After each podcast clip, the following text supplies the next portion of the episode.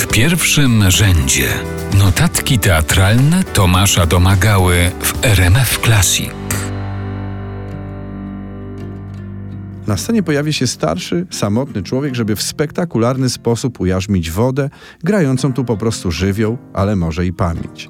Ale je się ona ciągle, zatapiając scenę, czyli wszystko, co się w jego świecie znajduje.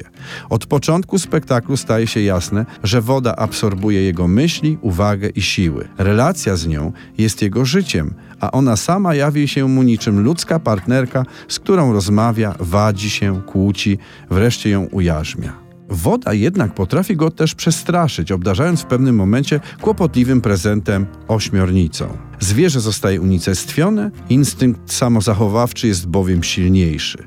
Po nie w czasie dochodzi do niego, że zabił jedyne oprócz niego żywe stworzenie, jest jednak za późno na żal. Znów jest tylko on i woda, stary człowiek i morze. Gdy po chwili pojawia się nagi młody mężczyzna, wydobywając się z owej błyskotliwie zainscenizowanej morskiej toni niczym syrena, jesteśmy pewni, że to kolejny prezent od wody.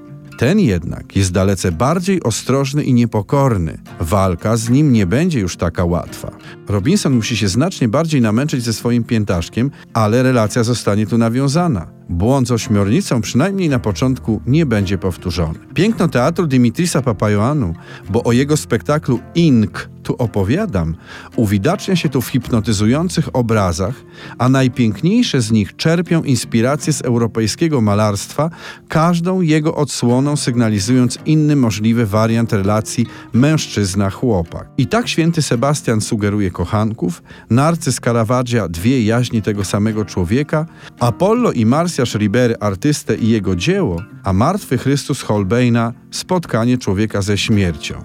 A przecież jeszcze jest ta od razu się tu narzucająca ojciec i syn. Wszystkie te obrazy, przywoływane być może tylko przez podświadomość widza, prowadzą nas jednak poprzez specyficzną ich tematykę i formę do sedna tego teatru, którym jest nagie ludzkie ciało. To ono jest polem bitwy, orężem w której stają się radość i smutek, czułość i przemoc, miłość i śmierć.